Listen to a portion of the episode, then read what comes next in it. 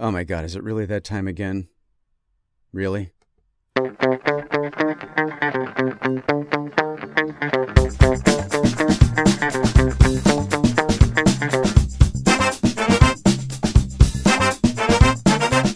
What I'd really like to do is go three days without renting a car. I thought I was doing a good thing by getting a hybrid, eh, but, but apparently not.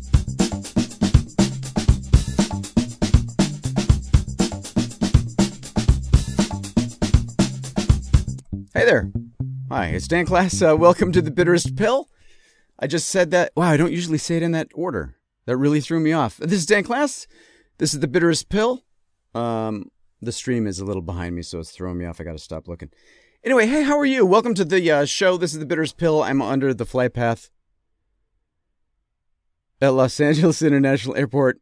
This is like how how is it that I'm doing all of this in the wrong order? There there's this very specific way that I say right that I start the show. Everything else is chaos. Everything else about these recordings is usually absolute chaos and yet the one part that I can actually be confident in and just relax and just kind of right into the show. How did I just like muddle that up? Hi, this welcome. Ah, here we go. Now, I, now I remember. Should we start again? Yeah, let's start again. All right, I was just kidding. Uh, this Dan Klass. Well, no, this welcome. Yeah, okay. Welcome to the Bitterest Pill. My name is Dan Klass. I'm in my garage. I don't know how I say the show. It's so stupid. Who cares? Uh, but we are under the flight path. Welcome and thank you. Uh, listen, I know you're not watching the stream, but if you were, my voice and my mouth would be out of sync, and I'm going to get that fixed by next week. Advances have been made uh, as far as streaming the show, which I'm very happy about. I got I have a much faster internet connection now. Upload speed, download speed, speed, all the speeds. I had to move my microphone because I can hear the fan. I don't want to talk about the fan, but you know. I don't think we're going to talk too. I don't want to. I don't want to get into the internet accessibility of our our home today. We have more serious things to discuss, and I think it'll take some time. But now, in theory, maybe are we going to talk about it because it's coming up. Here it comes. Oh well. In theory, so we just switched over from UVerse to Time Warner Cable. I hope that was not a mistake. It seems good so far.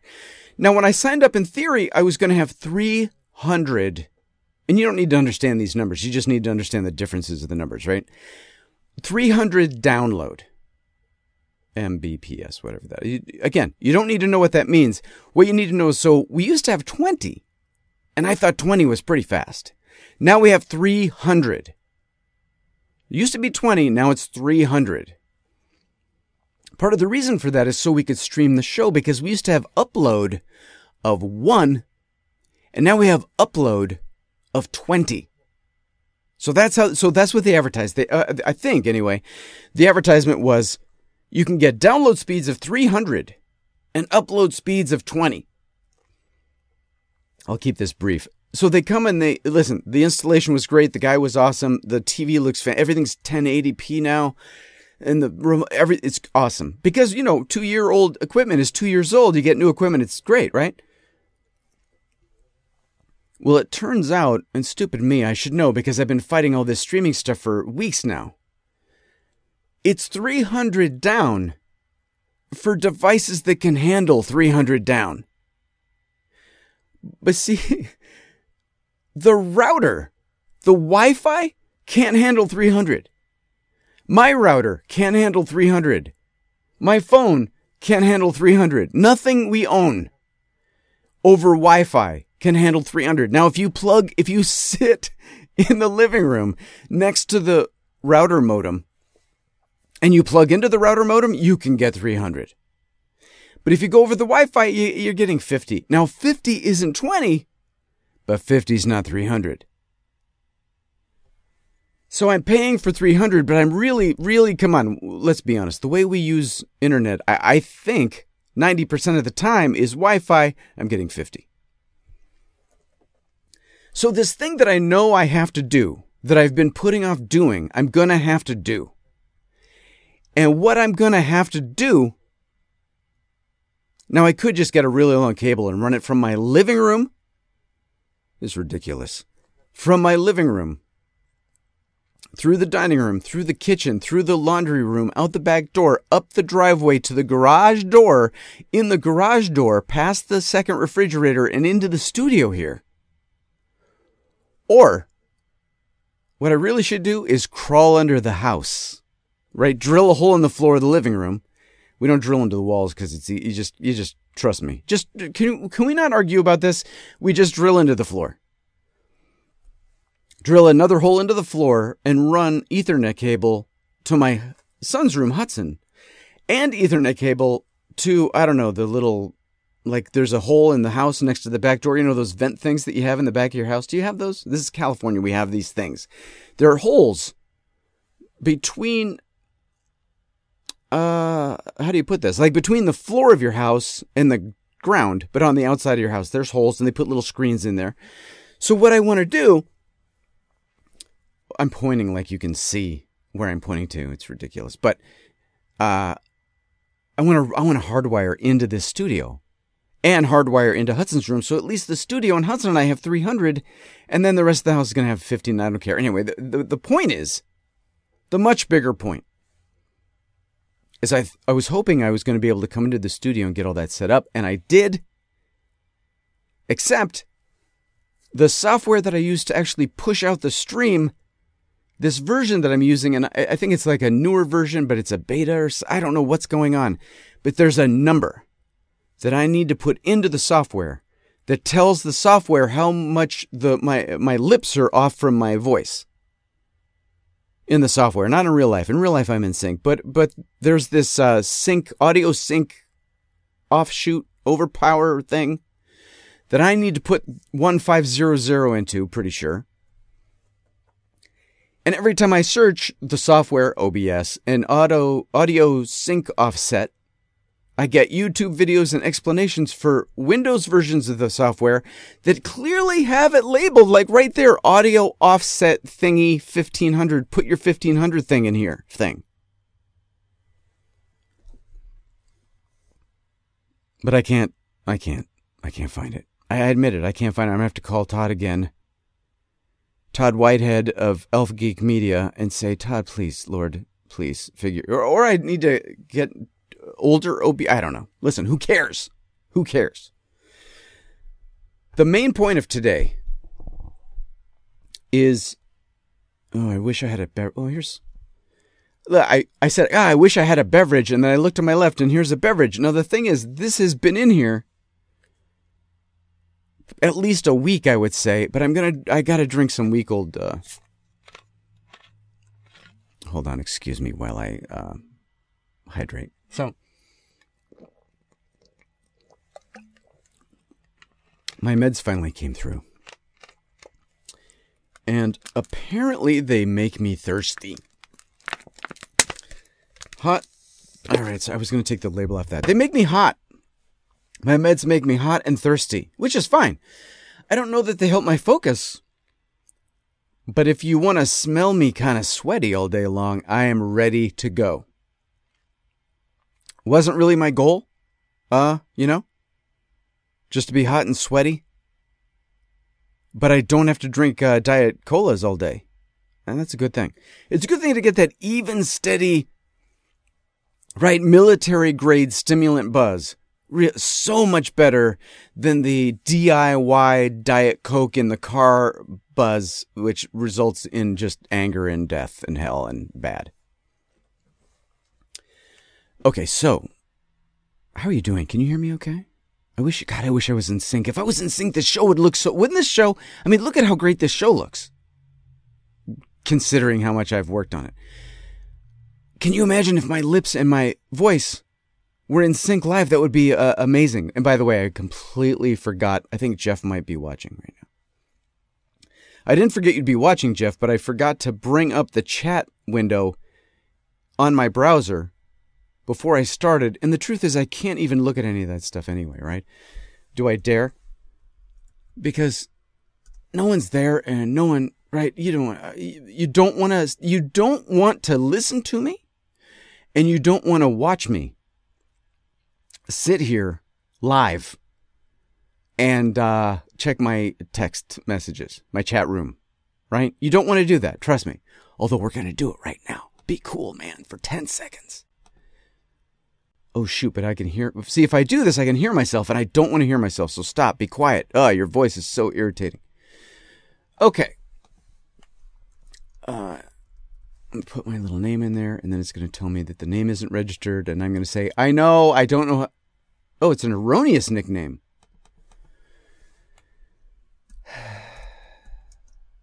All right. Let's see if this is going to work.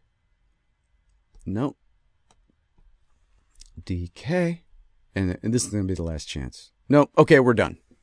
Thank you. Nice try. I hope you're having better luck. I hope you're having better luck in the chat room. The one person that might be there, Jeff. anyway, welcome to the show. This is Dan uh, on Adderall. So, okay, so the late. This is what I'm going to tell you. The name of this episode, this is episode something like 346. And the episode is entitled Our Lives Are a Wreck. Okay, so here's the story. And I, and trust me, I would love to go back to telling you stories about my childhood or my teen years, college stories, something like that. That's what I would that's what I used to do when my life was kind of even and just normal. Little babies would right, they'd rest on my shoulder and take a nap. They'd, they'd you know, couple times a, an hour pooped their pants. The other one was in kindergarten. And so, so little really out of the routine was going on that I could tell you all these stories about me and cousin Ronnie getting in a fight at Friendly's. The first time I may or may not have gotten stoned. Kids don't do drugs. This woman, that woman, this service call, right to uh, calling a tech support or whatever for my friend Gene who used to live across the street and the I'm pretty sure the tech right. We used to get into all that stuff. All right, that was a bad example. That gene thing was a bad example. But do you understand my point? My point is, I would love for my life to become so uninteresting that I have to resort to telling you stories about when I was 16. That, that, I, think, I really think that's my dream. My dream, forget the podcast, who cares? My actual dream now is for my life to become boring. Er. But I think my life, it, but the life part of my life is actually insanely boring. But enough shitty things happen where I can still do this podcast.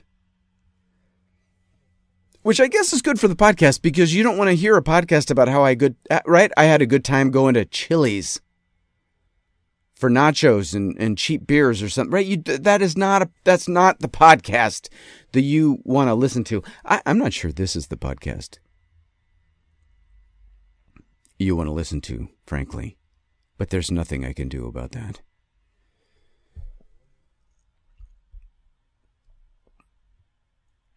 Now, so I think this story starts on Friday afternoon, Friday morning. I think. Let, we're going to start there. So Friday, my daughter, my beautiful dancer daughter, Tulu, has a big competition, or has a, she has a dance competition.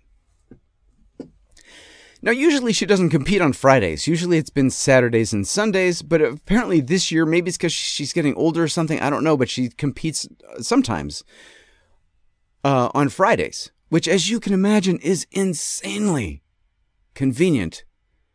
Since my wife, being the one with a vagina, needs to be the one typically to go with my daughter to these things because I'm not allowed in the dressing rooms. I'm not allowed back. Right. There are all these things I'm not allowed to do because she's a she and my wife is a she. So my wife can go with her, but him, dad, can't go with her, her, right?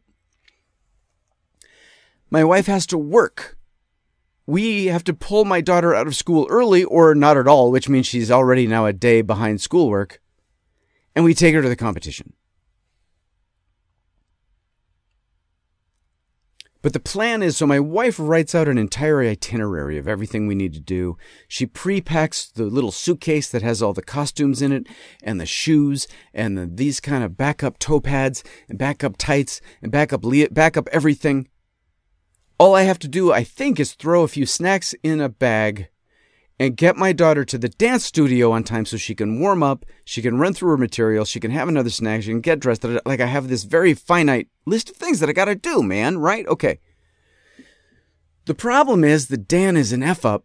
And so even with a list like that and an itinerary down to li- like literally and then 10 after 2 leave for the right, I am bound to screw this up.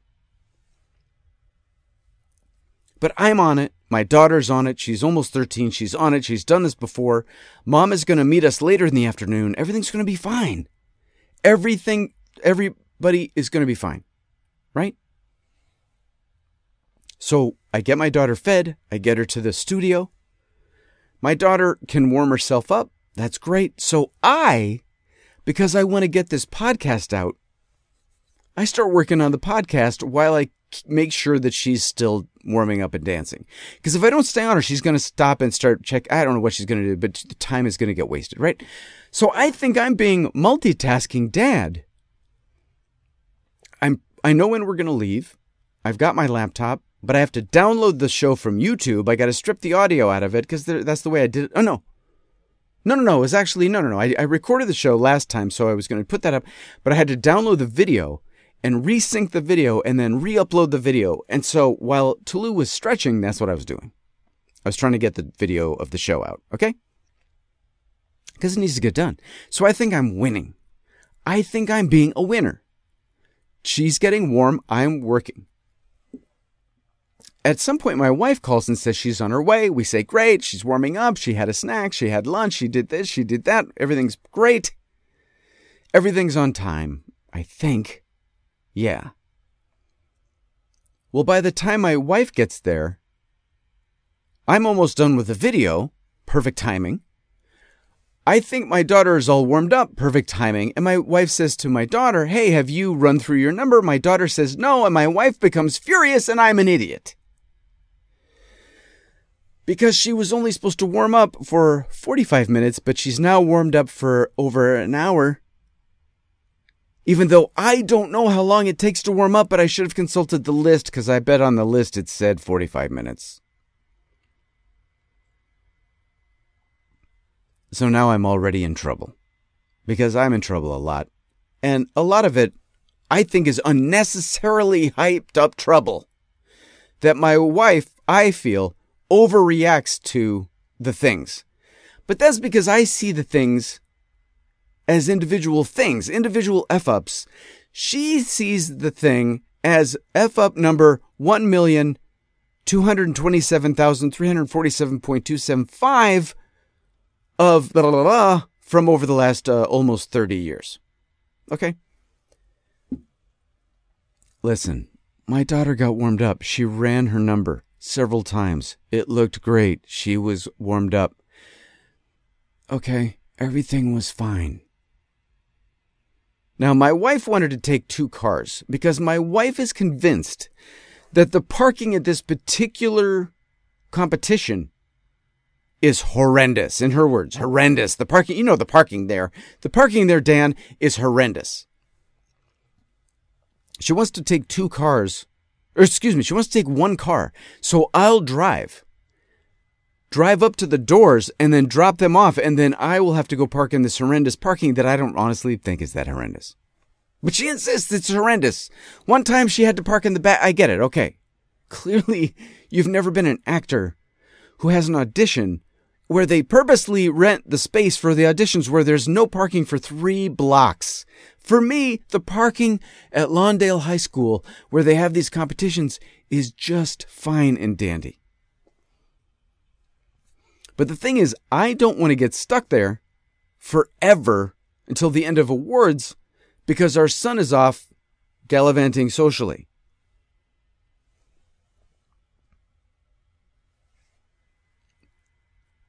So the girls go ahead of me. I feel like I had something I had to do. I can't even recall why um maybe I went home and fed the dog or something or I really don't know. It's all a blur. Trust me, it's all a blur. You'll see. Trust. You'll eh, trust me. It's a blur. The insignificance of Friday afternoon. It's a blur.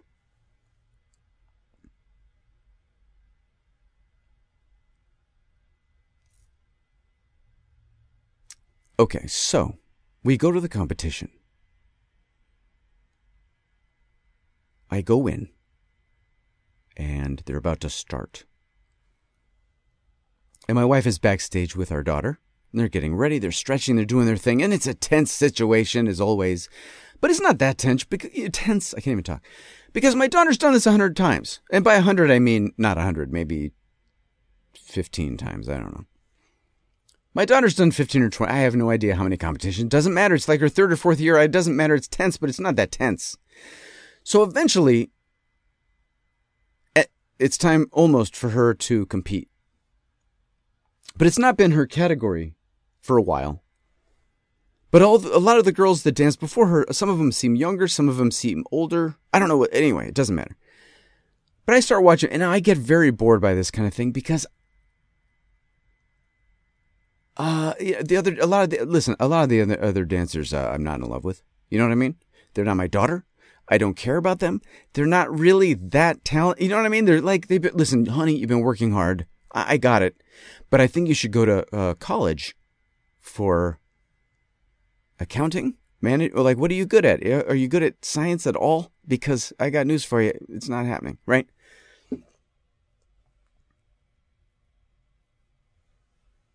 So I'm in the audience and I'm freezing.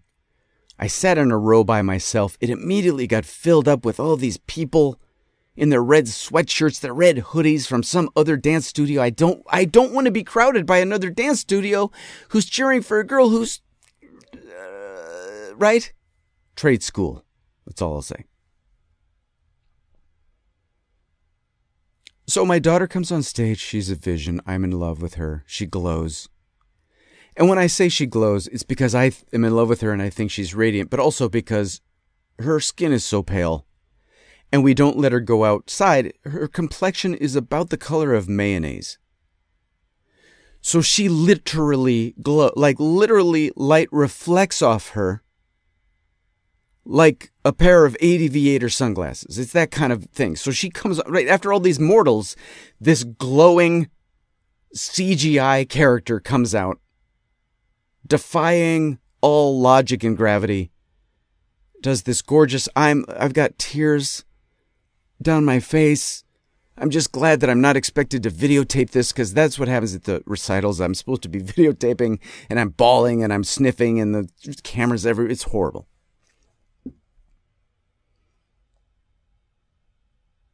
So she does her thing and then um, you know, I meet her later and congratulations and this and this.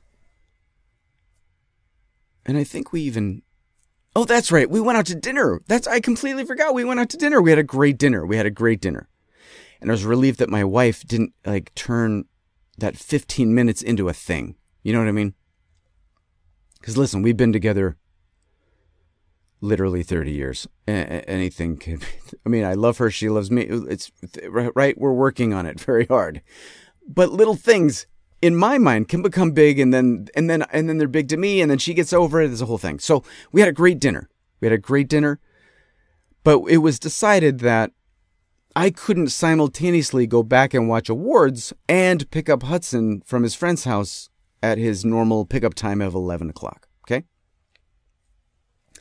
Which kind of stinks. So i can't see the awards and I want to see my daughter win an award because I'm pretty sure she's going to, she, I mean, she was, she was just in my, again, I'm, I know I'm biased. I know I, I should stop talking about it. But this isn't going to last forever. I see it with my son. He's, he's halfway through his junior year of high school.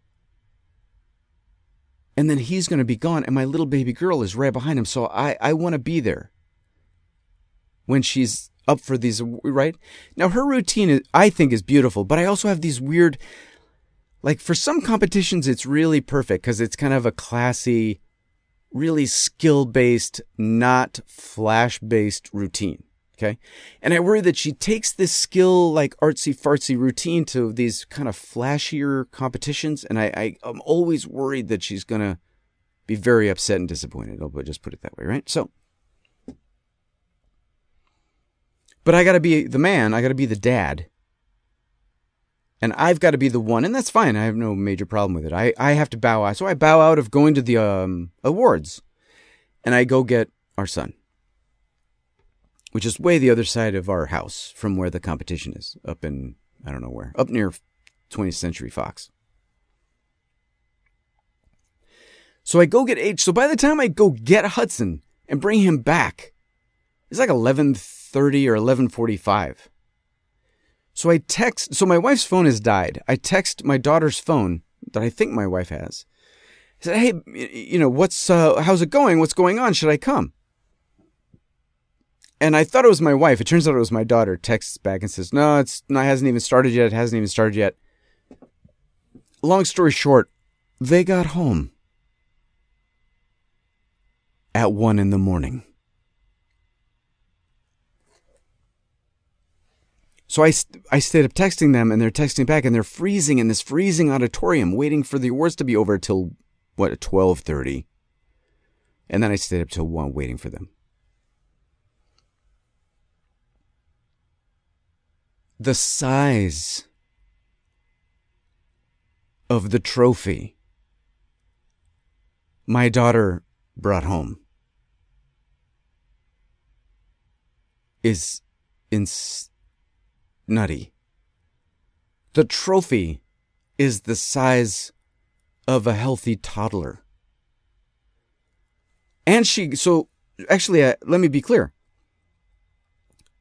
She comes, she's a pack, she comes in, she's a pack mule. It's one in the morning. She's got a, a trophy the size of a toddler, a trophy the size of a only slightly smaller toddler, a plaque for her teacher because she won the other two trophies, a ribbon or two, and a sweatshirt that says she won.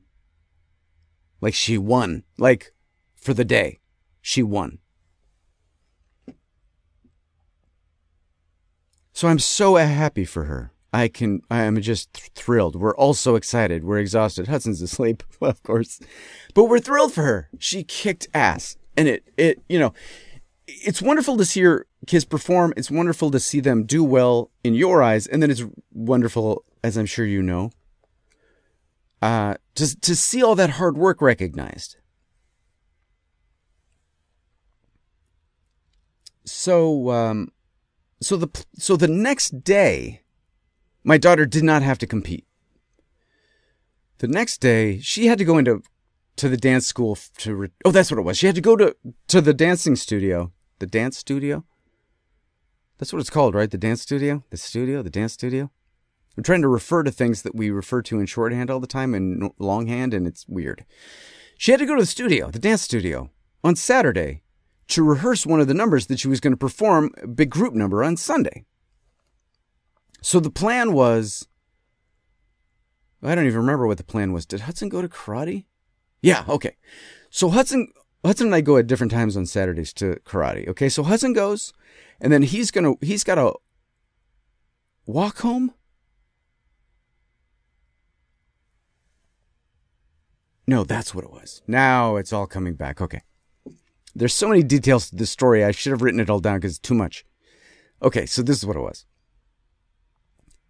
The girls are both still asleep when I leave Oh my God, that's right. There's that's why it was everything's such a cluster. Yeah. So we get up on Saturday morning, me and Hudson. I drive Hudson to the dojo at 10. He's going to take class from 10 to 11. I'm hoping that Melissa can drive him home. He's hoping that Melissa can drive him home. My class is from 11:10 to something like 12:30 then we clean up blah blah blah I'll be out of there I'll be home by you know quarter of one or so and unfortunately I won't get a chance I was a little upset by this I won't get a chance to talk to the ladies Saturday morning to talk again because I want to hear all the exciting details from my daughter about the trophies and the thing and who else won and what who, how did the other girls from the studio do and all that stuff right so so I go I drop Hudson off at the dojo and I need to I needed to ask the Grandmaster something. Okay? So I go in the front and the Grandmaster's in the back and I bow and say us and I'm about to go around and he waves to me like, come, come with me.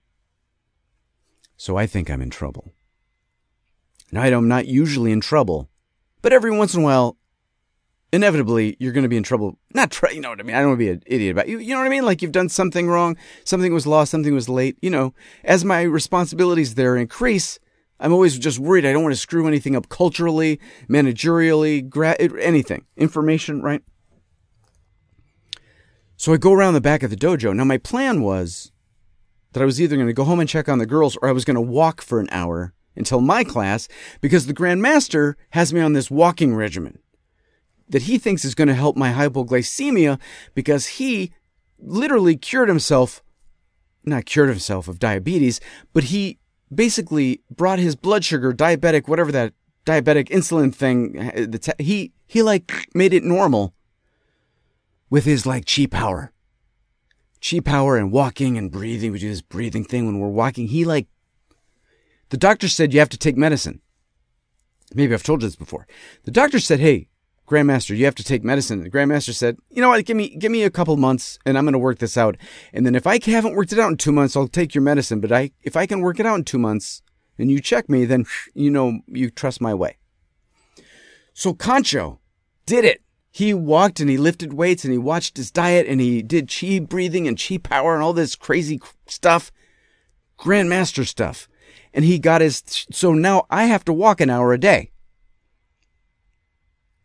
because I explained to him because he's always checking on us, our health and everything. He's like, "Oh, Dan, how's your body?" I'm like, "Well, you know, Concho, I got hypoglycemia. What's that? Well, it's kind of the opposite of diabetes." And like, "Oh, hmm." So insulin, blood sugar, mm-mm. okay. You walk every day, one hour. I'm like, "Ah, oh, jeez." So that was my plan because every day when I see the Grand Master, when I see Concho, he asks me if I've walked, and I really should be able to honestly say yes. So the plan was to drop off hot, eh, drop off drop. that was twice that I couldn't say it. Drop off Hudson. Walk for an hour. Go back into the dojo, put on the old white suit and belt. Concho said, Oh, Dan, did you walk? And I say, Yes. And then golden. Instead, I, I show up, I drop off Hudson, I see Concho. He waves to me to go to the back. I go around the back and he says, Get in. And he's motioning to his car. Now, I've never been in Concho's car. I've bowed at Concho while he's been in his car driving away. I've never been in his car. Now, every once in a while, I will go to coffee with Concho and another student, but that other student usually drives, and we usually go over to uh, Panera. Okay. Do, does your Panera have karate grandmasters? Because ours uh, apparently does. So Concho says, "Get in." But he's happy. He's happy. It's okay. I'm not in trouble. He's happy. It's cool. So he says, he says, "Get in." I'm like, okay. And I turn to uh, our like top instructor guy. This I'll call him Dragon. That's not his name. That's kind of his name, but it's not his name. Rue. I'll call him Rue. Can I call him Rue? I'm not going to give you his title. It doesn't matter. Rue Dragon. So I like look at Rue Dragon and I'm like, are you coming too? Please. Am I going alone with Concho and Concho's car? Like I, we've never, because there's a separation. And as close as we are with Concho, it's right. He's still, it has to be separate. So luckily, Rue Dragon is coming wherever we're going he's coming too. So I get in the back seat because I don't know what's going on. So it turns out we're just going to McDonald's. So we drive over to the McDonald's. It's very close by. I walk by there fairly often. So we have a brand new McDonald's, which I had never been in. And apparently we're going to McDonald's to have coffee with the Grandmaster. Okay. So we go in there, and I don't want to shill for McDonald's, but have you been in a new McDonald's? Now listen, I hate their billboards. I'm not gonna. I uh, I shouldn't say never. Never say never. I have I currently have no intention of eating McDonald's food. True? Okay. they have all these billboards where they're trying to convince me that they've changed. I don't what they've changed into. I have no idea because unless they just put the McDonald's signs up at all the Chipotle's, I don't think I'm eating at McDonald's.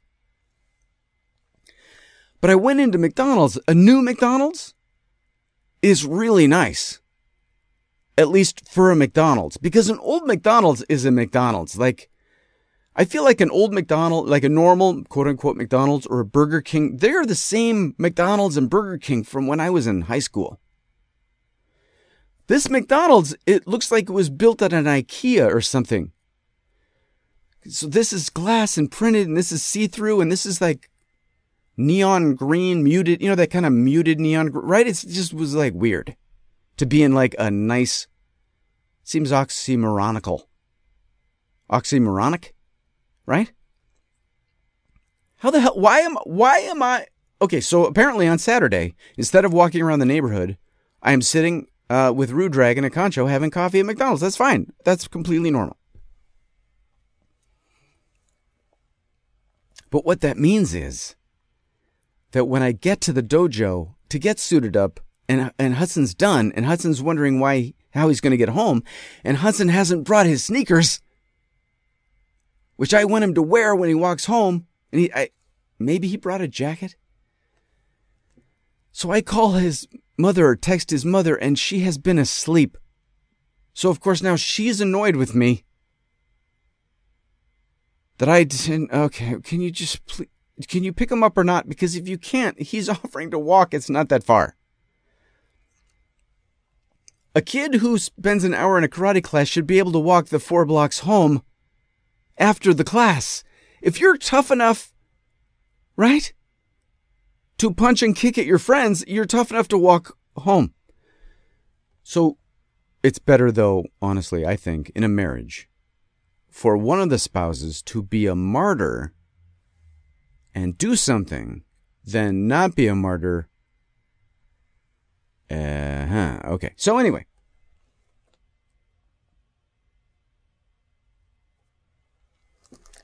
All right. So I go to class.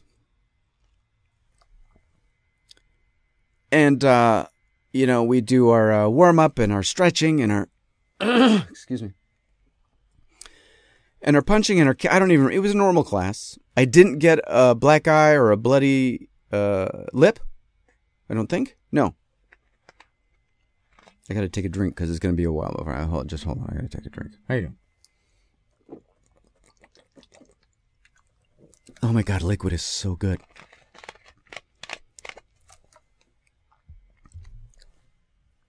So,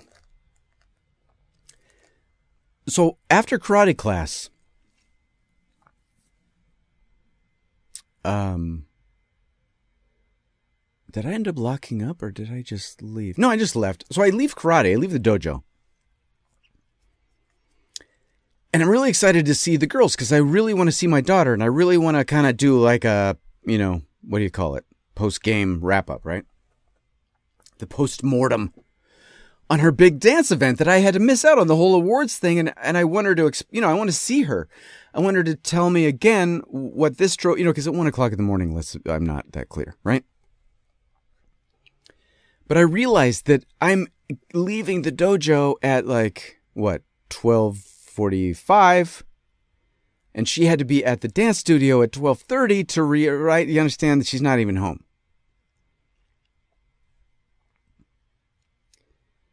Oh, well. Okay, so I go home and I make myself some lunch. And I was really excited because I do. I, listen, there's this salad I get at Costco, okay? That I really like. And because it has the word kale on the bag, I feel like I'm eating something somewhat healthy. It's a it's one of those kale, you know at Costco you can get, well, you can get them everywhere. It's a big bag of salad. And in the bag there's salad, and then in the bag there's also another bag that has, you know, salad dressing that's probably 99% sugar and fat, and then some dried cranberries and some sunflower seeds. Well, I've convinced myself that if I buy this at Costco, it's a good deal, and I do enjoy it. And honestly, I think uh, part of the reason I like it too is it takes a while to eat it which means it takes a while to have lunch, which means it takes a while that I can be watching Netflix on the iPad while I'm eating lunch, quote unquote, finger quotes in the air. So I, we had some chicken or something left over, so I cut up some chicken. I put it on the salad. I put the dressing all over the salad. I put the right. I got my salad. This is awesome salad. And I'm eating my salad. I'm watching Netflix. I don't know what I'm watching. I might have been watching Broadchurch. Now listen, I'm a little upset with you. Because I've noticed Broadchurch on my Netflix menus for a long time. And no one has ever said anything to me about Broadchurch. And for some reason, one day, I decided to watch Broadchurch, and by watch, I mean, probably I watched it while I was eating my lunch. When I say I watch things, and I just want to be clear in case one of you ever meets my wife and you say to her, Wow, Dan sure watches a lot of TV for someone that says he's so busy. Listen, when I say I watch things on Netflix, what that means is I carry an iPad around with me from room to room. And while I'm sorting the laundry, Netflix is playing in my ear. And every once in a while I look over it while I unfold someone's uh, pants. Okay? I'm in the kitchen. I've got Netflix kind of next to me, propped up. It's actually, I set it on the toaster, the cold toaster, cold toaster, while I'm doing dishes. And I do dishes and I look over. I do dishes. I look over. I, no, in theory, as far as I can tell, I don't really slow down that much that often to look and see what's going on. That's why I usually have continuous loop of 30 Rock because it's talking all the time, talking, talking. But apparently at lunch one day, I decided to watch Broadchurch. It's awesome. I'm upset that you didn't mention it before. Anyway, so I'm prob I'm sitting probably watching Broadchurch or checking Facebook or something while I eat my delicious kale healthy sugar coated salad. And my wife calls. And of course she's calling now because I'm sitting with my big bowl of salad. Now I'm most of the way through it. But I liked, you, you understand, I want to eat my salad and maybe even get a little more salad and just relax, right? It was stressful, like the concho coffee is always like a little stressful, and then class is always a little stressful because I don't want to get a black eye because I have this fantasy of someday being an actor in Hollywood. Maybe someday I'll get an audition and I'll go on that audition and I can't go on that audition if I have a black eye. So I'm always a little worried that I'm going to get a black eye. And I've gotten black eyes, so it's not that crazy. You can't have a black eye. Okay. So my wife calls during my salad and I'm like, ah, I gotta, I gotta take this call because she knows I'm not in karate anymore, and I gotta take this call. And it's probably about dinner or Hudson, is Hudson going to see his friends tonight or whatever? I don't know what's going on. But I got okay. Darn it! Five minutes. I'd be done with my salad and I'd be off to doing some chores, and I would love for her to call. That's fine. But I'm trying. Uh, uh, uh. Okay. So I answer the phone. Hello, honey. Hi. Hi. Hi, what's going on? And the first things out of her mouth are, We are fine. Do you understand? We are fine. Dan? Yeah? We're fine. But we were in a car accident. But we're fine. Can you come meet us? The car is very badly damaged. We're fine. Can you come meet us? And I say, Of course. Oh my God, where are you? She tells me. I know exactly where she's talking about. We hang up. I'm like, one more mouthful of salad that I can chew while I, I got to put on my pants. I think I've got, I, at this point, I've still got karate pants on. I shove some salad in my mouth. I go in, I find my pants. I make sure I have my phone. I sure I have my keys. I actually have, now this is the thing. I am a, I'm an F up. I admit there's a lot of balls that I have dropped. I admit I am a mess. However, there's something about these clutch. Maybe I should just be a paramedic or something. I should be in high pressure situations because I actually did have the presence of mind to make sure I had a valid non expired insurance card with me for my wife's car. So I go in Hudson's room. I say, Hudson, the girls were in an accident. They are fine. I am going to go see what's going on and bring them home, or so I don't know what's going on. I will let you know The girls are fine. I gotta go. Car wreck. I gotta go. They're fine. I'll see you. I gotta go.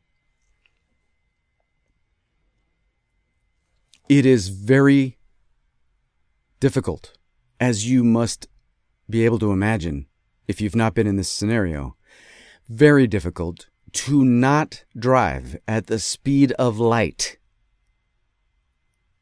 when you know that you're going to the scene of an auto accident with your wife and only daughter. But I'm trying to breathe. I'm trying to breathe. Because if I wreck our Mazda, we will have no way of getting home. I can't get in an accident on the way to the accident. So I'm breathing and I'm driving and I'm trying to remain calm and I'm trying to remain clear because I know when I get there, I've got to be calm and clear and try to not become overcome with rage at the person who has smashed into my wife and only daughter. Now, my wife told me that they are sitting in the parking lot where Valentino's Pizza is in El Segundo. Now, this is on Sepulveda Boulevard. It's right the main drag, one of the main drags that goes right through our town of Westchester here under the flight path, right? Sepulveda literally goes under the flight path, like underground, uh, subterraneous, and there's a tunnel. Actually, technically, the flight path. Okay, the planes. Just so you should come and visit. We'll hang out in Westchester. We'll go to In and Out. So there's our house, right? The dojo. And then if we go to In and Out Burger, right? And In and Out Burger is right at the edge of the airport. And then the planes actually land just south of In and Out, like literally. If you ever come to LA and you're on Southwest, I think is probably the best view. Look out, you'll see the In and Out. So then there's the airport, and then they taxi on the runway, and it goes over the street. So I pass in and out. I go through the tunnel. Now, Valentino's is on the other side of El Segundo. Uh, I guess on the other side of El Segundo Boulevard. Kind of near, there's a golf course and the Chevron refinery. So I know where exactly where it is. It's just further than you remember. I keep thinking it's the next intersection. I'm like, oh yeah, the 76th intersection. Oh yeah, the Ralph's intersection. Oh yeah, the the, the one where ha- Hamburger Habit is. There's also so I finally am close enough, and I can see in the distance flashing lights. And I can see because of the flashing lights that there's a couple of fire trucks and at least one or two police cars. And when my wife called and said they'd been in an accident and said they were okay, she did mention that it was a serious accident. And I think she mentioned that the car was wrecked. But I was so focused on the fact that I needed to go to my women and that they were okay, but I needed to get there. It never It just didn't dawn on me until I was on it that there'd be so many lights. And even when you know they're okay, you see those lights and it catches your breath. Because at this point, I don't know how tough they're being, and I don't know how brave they're being, and I don't know anything. But I do know that my wife is very tough and brave. And my daughter is very tough and very brave. They're both they're both very strong. Which is great. So I know in that situation they're fine. But I worry until I get there, maybe they've downplayed it so I can get there without crashing and I can get to the situation and be level headed.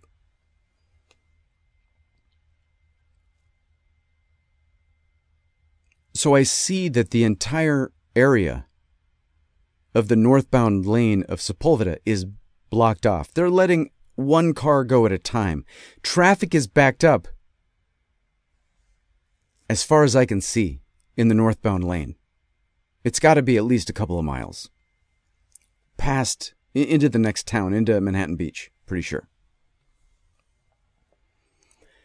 And at this point, I can't see the girls. And I'm not sure where I should park because of the way the lanes and the medians are. So I just pull into the left turn lane that would allow me to turn into the parking lot where they are behind a Jeep that I'm pretty sure is a police vehicle. I just pull into the left turn lane and I get out of the car. I'm like, live it. Uh, F it. So I get out of the car. I cross the street and I say to the first cop, listen, that car, that Mazda, that's mine. I'm with two of the women that were in the accident. Do you mind? No, you, I don't mind. Cool. If you need it moved, I, I'm right. I'm your guy. Let me know.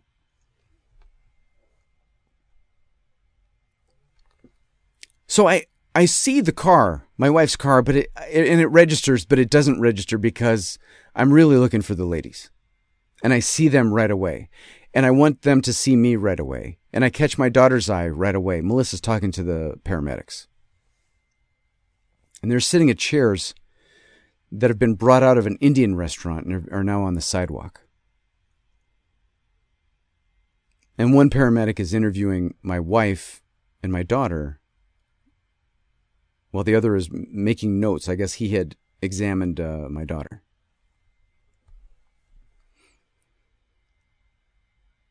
So I walk up and I give my wife a kiss on the forehead.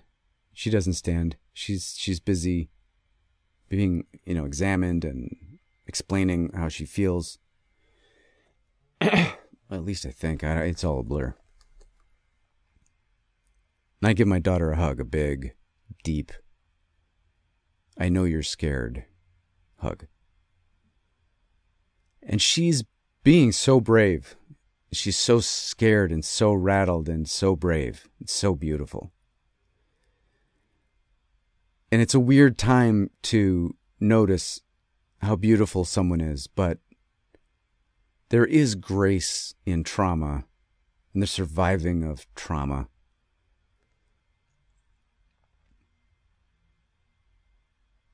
she was so great. But she had been banged up a little bit. The airbags were deployed. She had, uh, I don't know if you'd definitely call them lacerations, but she had, you know, rug burns right from the from the airbag on her thighs. She was wearing shorts. My wife was fully dressed, but she said her chest hurt, her shoulder, her neck. My daughter said her neck was a little stiff. so I confer with my daughter, I confer with my wife. They're doing fine. They've got water that got brought out from the restaurants. The police are being great. The police are on it. The paramedics are on it. The guys from they're all from El Segundo. Now El Segundo is a small town kind of in LA in a way, but it's not part of LA. They have their own police department, their own fire department, their own school district, their own it's El Segundo, it's separate. So those guys are on it. And, uh, you know, you're always worried. You never know. Listen, the cops are overworked. The cops are pulled. Uh, definitely LAPD. If it was an LAPD thing, I don't know if they would have even come. When I, when the guy, remember when the guy smashed into me in Santa Monica? I called them and they're like, well, did it, did you like break the sidewalk or anything? I'm like, well, what do you mean? Well, was any public property damaged? You know, like a lamppost or the sidewalk or uh, a bus bench or anything like that? I'm like, no. I'm like, okay, well, yeah, whatever. Click. That was it. Like, they would come out and write a report if we chipped the curb, but not that the guy smashed the entire front end of my car in. Okay. Meanwhile, El Segundo's got paramedics van slash ambulance thing, whatever that is, a full fire truck blocking traffic, two squad cars, and the Jeep Wrangler. They're on it.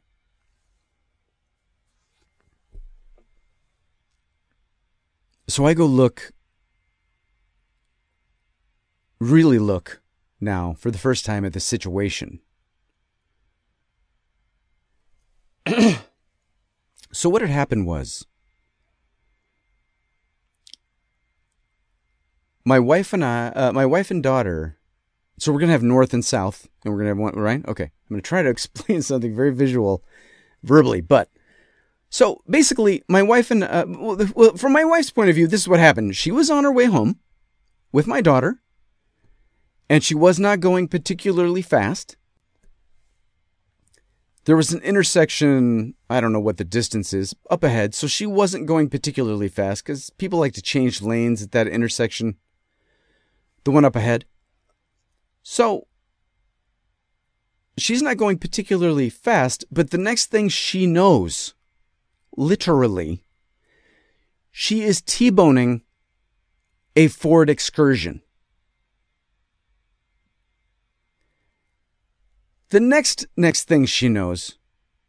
So she's so in a split second she's trying to kind of turn a little bit to the right to kind of deflect this weird blow of her smashing into the side of this excursion. As she's turning to her right, a Volvo comes up on her right, my wife's right, Okay, the now this is what we're going to call the four number four lane. Okay, my wife is in the number three lane, you see, and she strikes this car. Then the Volvo in the number four lane. I don't know if that woman was trying to make the light or wanted to get up there quickly because she thought she could make the right hand turn. I don't know what has happened. She clearly was going very fast.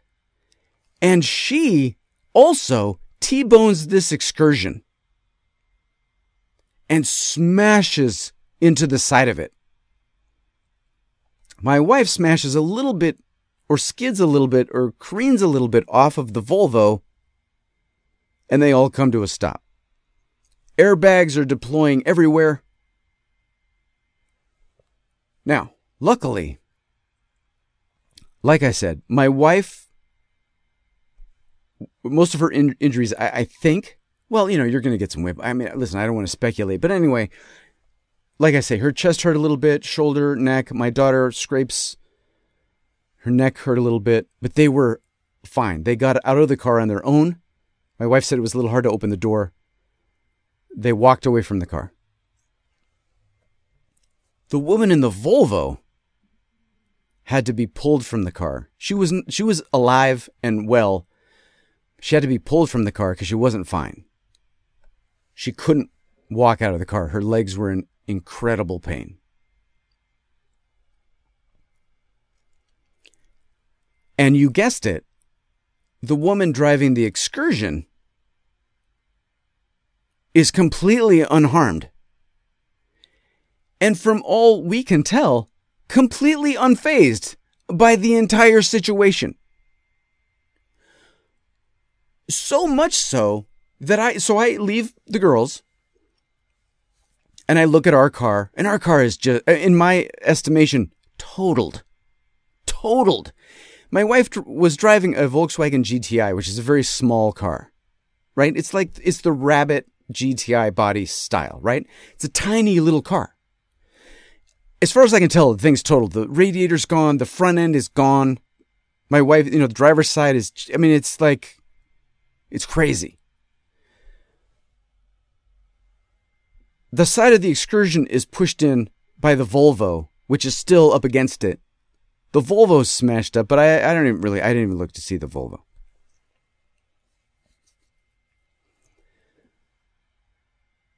The, so, so I'm, I'm looking at all this, and there's a woman standing by the curb, just sort of standing there. Now I had asked my wife, so what happened to the lady in the Volvo? And my wife said, oh, they they took her away right away. They took her somewhere, hospital, somewhere. And, and and when I asked her at that time, I said, "Well, where's the driver of the big white excursion?" And my wife's like, "I don't know. I don't know. They they're keeping us apart because apparently, and I don't know how the cops. I, I someday when when there's more time between then and now, so to speak, I want to ask my wife for the details of this part of the story. So they all smash. Well, at some point, my wife starts pointing to the driver of the white truck, going, You did this. You did this. You. And apparently, the police, rightfully so, decided to keep my wife away from the driver of the white excursion because my wife would have ripped her limb from limb. So the so I I get my wife to describe the driver of the white car and she describes the driver.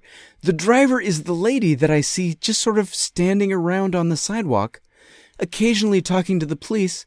She's wearing a little sundress. She's probably 50 something. Big dark glasses. And she has over her elbow like a shopping bag. And she's just standing around calmly. No visible remorse, no visible, are you okay? No, like nothing, nothing. Stone faced the entire time. Nothing. Nothing. The glasses stayed on. The expression stayed blank. Nothing. Nothing.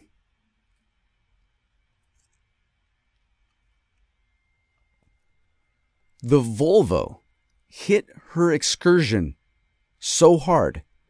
So this is what happened. She was heading in the opposite direction of my wife and daughter, on the other side of the median. Okay. But there's a cut in the median so you can turn into the Valentino's parking lot. So she turned and was aiming for the parking lot. The Volvo hit her so hard, it pushed the excursion completely out of alignment with the curb cuts for the parking lot. Now, I'm going to say, I'm, I know. If you caught that, you got it. If you didn't catch that, I'm going to say it again. And I'm going to say it again because it's kind of amazing.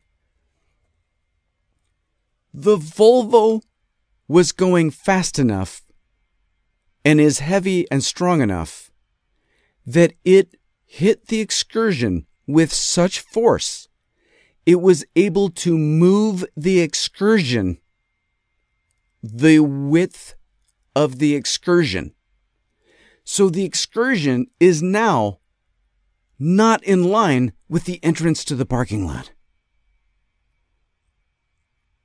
No wonder they had to take her to the hospital. So this is this is this is what the lady claims. Ready? And maybe this won't make sense to you because maybe you live somewhere where there's what I uh, naively call normal traffic. I live in Los Angeles where there's heavy traffic and getting heavier all every year. Every year it's heavier and heavier.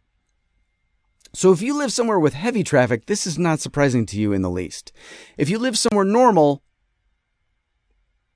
this is, it's just whatever. So this is what, this is her explanation. She wanted to turn into the parking lot.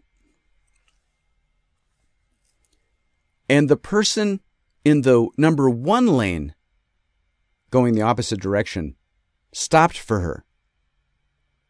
And the person in the number two lane in the op- right, this is my wife's lanes, one, two. So the number one lane person and the number two lane person going northbound stopped to let her turn. And so she went, never checking the condition of the three and four lanes, never checking to see if they were moving, stopped, if they'd seen her, if they were empty, if there's someone coming, if there was a Volvo that was going to smash her so hard that she knocked her excursion six feet sideways. But that's where her, that was her mind. That was her excuse. That was what she couldn't understand. But the guy in the number one lane and the number two lane said it was okay.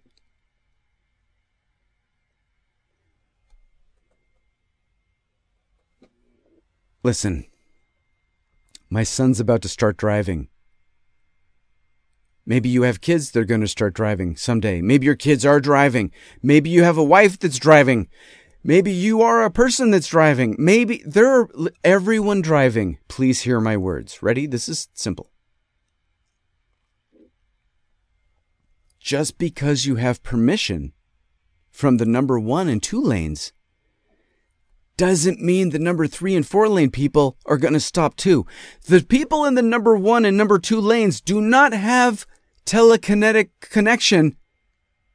Is that the word I'm looking for? Right?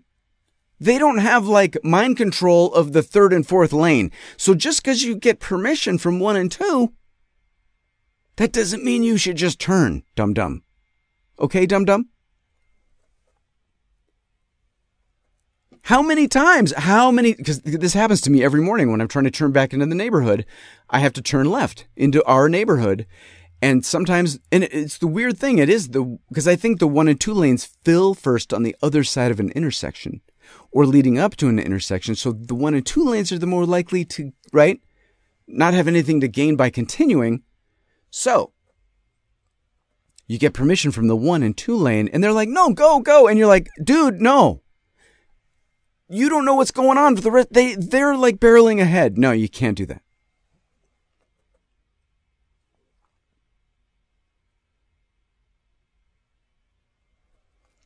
So because the police are there, and because this is a big accident, and be- maybe because and because my wife was heated, I guess, um, and maybe this is just standard operating procedure in El Segundo. We did not exchange insurance information with uh, the lady that had the excursion. The police assured us that that would all be in the police report, which is weird. Not that they said it would be in the police report, but that it's just like, so. I mean, eventually everybody starts leaving. A guy comes with a tow truck and he's going to tow away our GTI. The thing is in such bad shape, and I'll show you pictures in a couple of minutes. Well, after the podcast, I'll show the video. The video, stay tuned, video people, and I'll show you the pictures.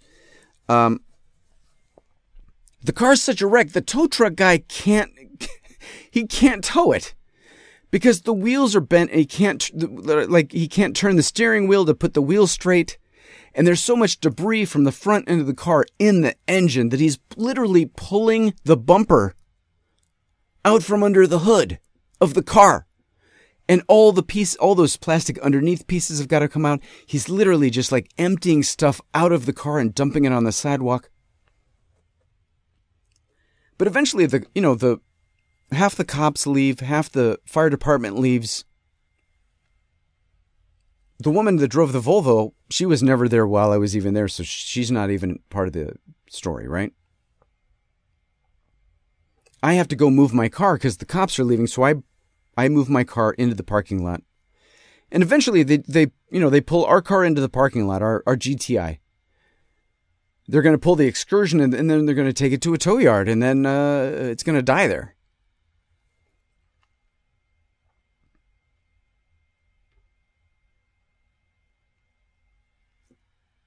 So eventually we just leave with nothing. Well, not with nothing. No, I shouldn't say that, but it's just, it's weird to leave. Yeah, that was an exaggeration. It, it, I feel like, I feel like it's nothing. Because what I want is this woman's insurance information because we now have to rent a car. And I feel like she just destroyed our car and then is going to get to just go home. The police have the insurance information and it'll be in the report, but the report isn't scheduled to come out until Tuesday. This is Saturday. So I have a I have a business card from the guy from the tow yard, the tow truck guy and I have a card from the police with a incident number and a police report number. But I ha- I don't have her name. I don't have her insurance company. I don't ha- I don't have any information about the woman from the other car. We've pulled a bunch of stuff out of the GTI. I'm pretty sure it's empty. I don't think I'm going to ever see that car again.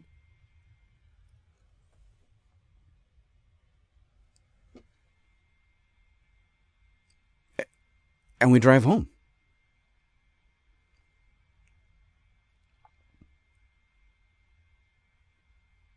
Everyone's fine.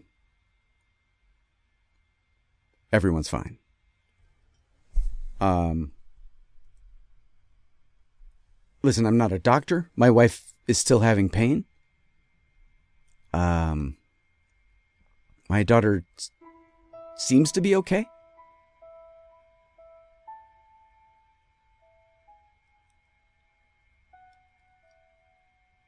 I don't want my feelings of feeling lucky. How do I put this? Put me in a state of complacency about the follow up, about the reimbursement, and about the medical ramifications of the whole situation. Because I bet what happens is something like this happens. And you're so thrilled that you're not dead. That a little shoulder pain doesn't really seem like that big a deal. Because I'm sure it'll go away, you say to yourself. And uh, my neck's a little sore, but I bet if, if I rub it, it'll be fine. Let's wait and see a couple days. In a couple days. In a couple days. And the next thing you know, you've let it slide. Because you're so happy that you're alive, or that your spouse is alive, that your daughter is alive.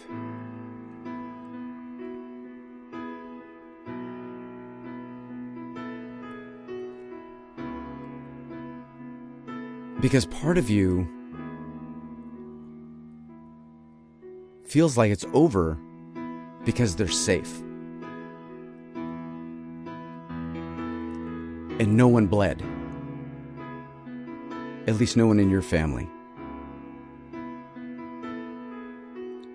And you try to have faith in the police department and you try to have faith in the insurance companies, but you know you can't have total faith in anything or anyone ever.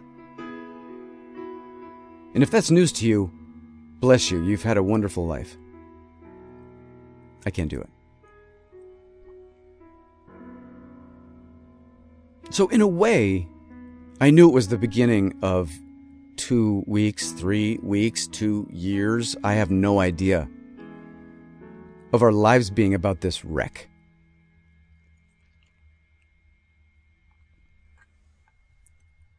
What I don't think I understood was how big a wreck I could make of things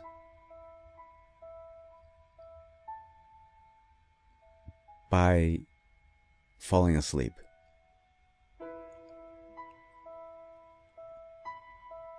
But we're going to talk about the rest of this story next time on The Bitterest Pill.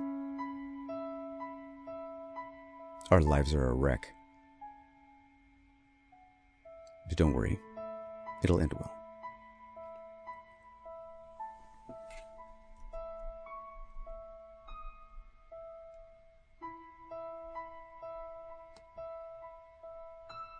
let's try this.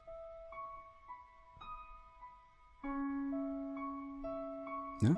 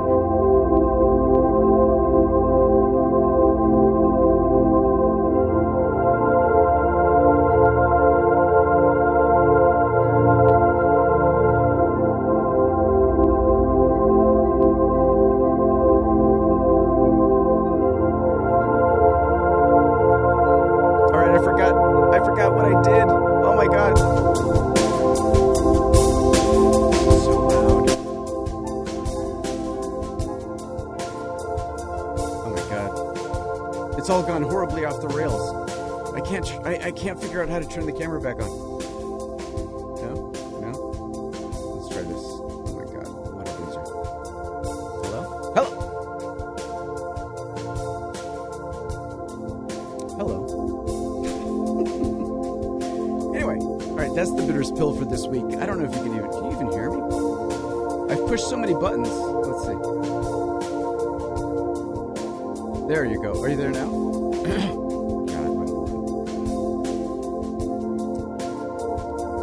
I set all this up before the show, and then, you know, you get into telling a story, and then you're trying to cue music. Uh, is this ever going to work? I have no idea.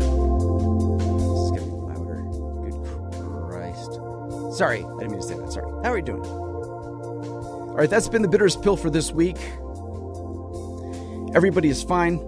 Um, like I said, but next time we're going to talk about what happens if you fall asleep after your wife and daughter are in an accident. What happens when you get insurance on a rental car? What happens when you get a rental car without a reservation? What happens when you ask too many questions about the police report? Lots, lots of stuff. But everybody's fine. Everybody's great. Um, rented a Ford Fusion for a couple days.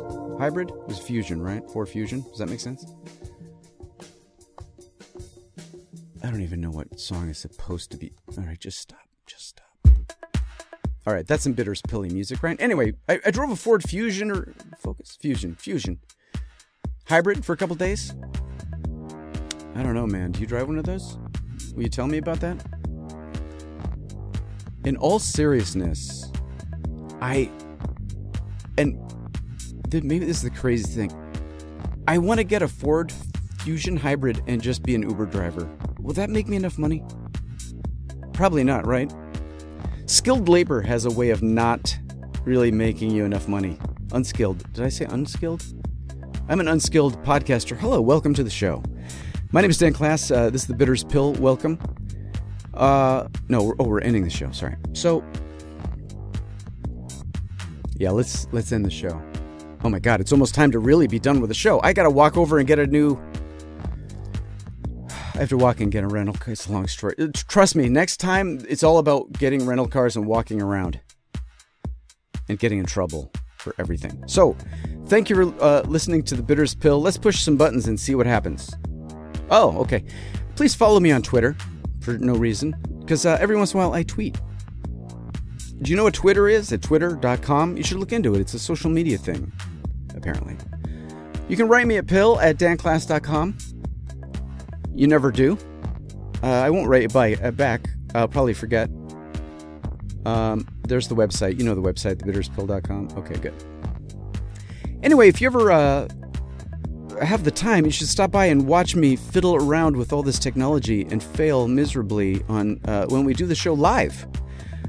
Uh, Tuesdays at 11 a.m. Pacific Standard Time which is what 2:30 Eastern, 12:30 Mountain. I don't know about Central. Is is Central still a thing? Oh, okay. And then of course, ooh, let's do that. Thanks to everybody that supports the show on Patreon. You literally are keeping the show going. I so need a better computer, and um, your contributions and support through Patreon are making that possible ish. We'll see we're working on it. We're saving. We're saving our dough. But uh, yeah, patreon.com slash uh, Dan Klass. If you want to help support the show by giving a little bit of your hard earned do re mi to me for each episode to support the show and not anything else. So thanks to all of you, of course, especially Megan, Jeff Short, Rob Houston, Dave Jackson, Mike Hamilton, Flores, Tom Carroll, David Chasen, Gerard Cortinez, Chris Klass, Scott Mercer, and many, many more. Again, patreon.com slash danklass. Thank you so much. So, oh gosh, the song ended. That must be my cue. The Bitterest Pill is produced by Jacket Media, makers of fine podcasts since 2004. That's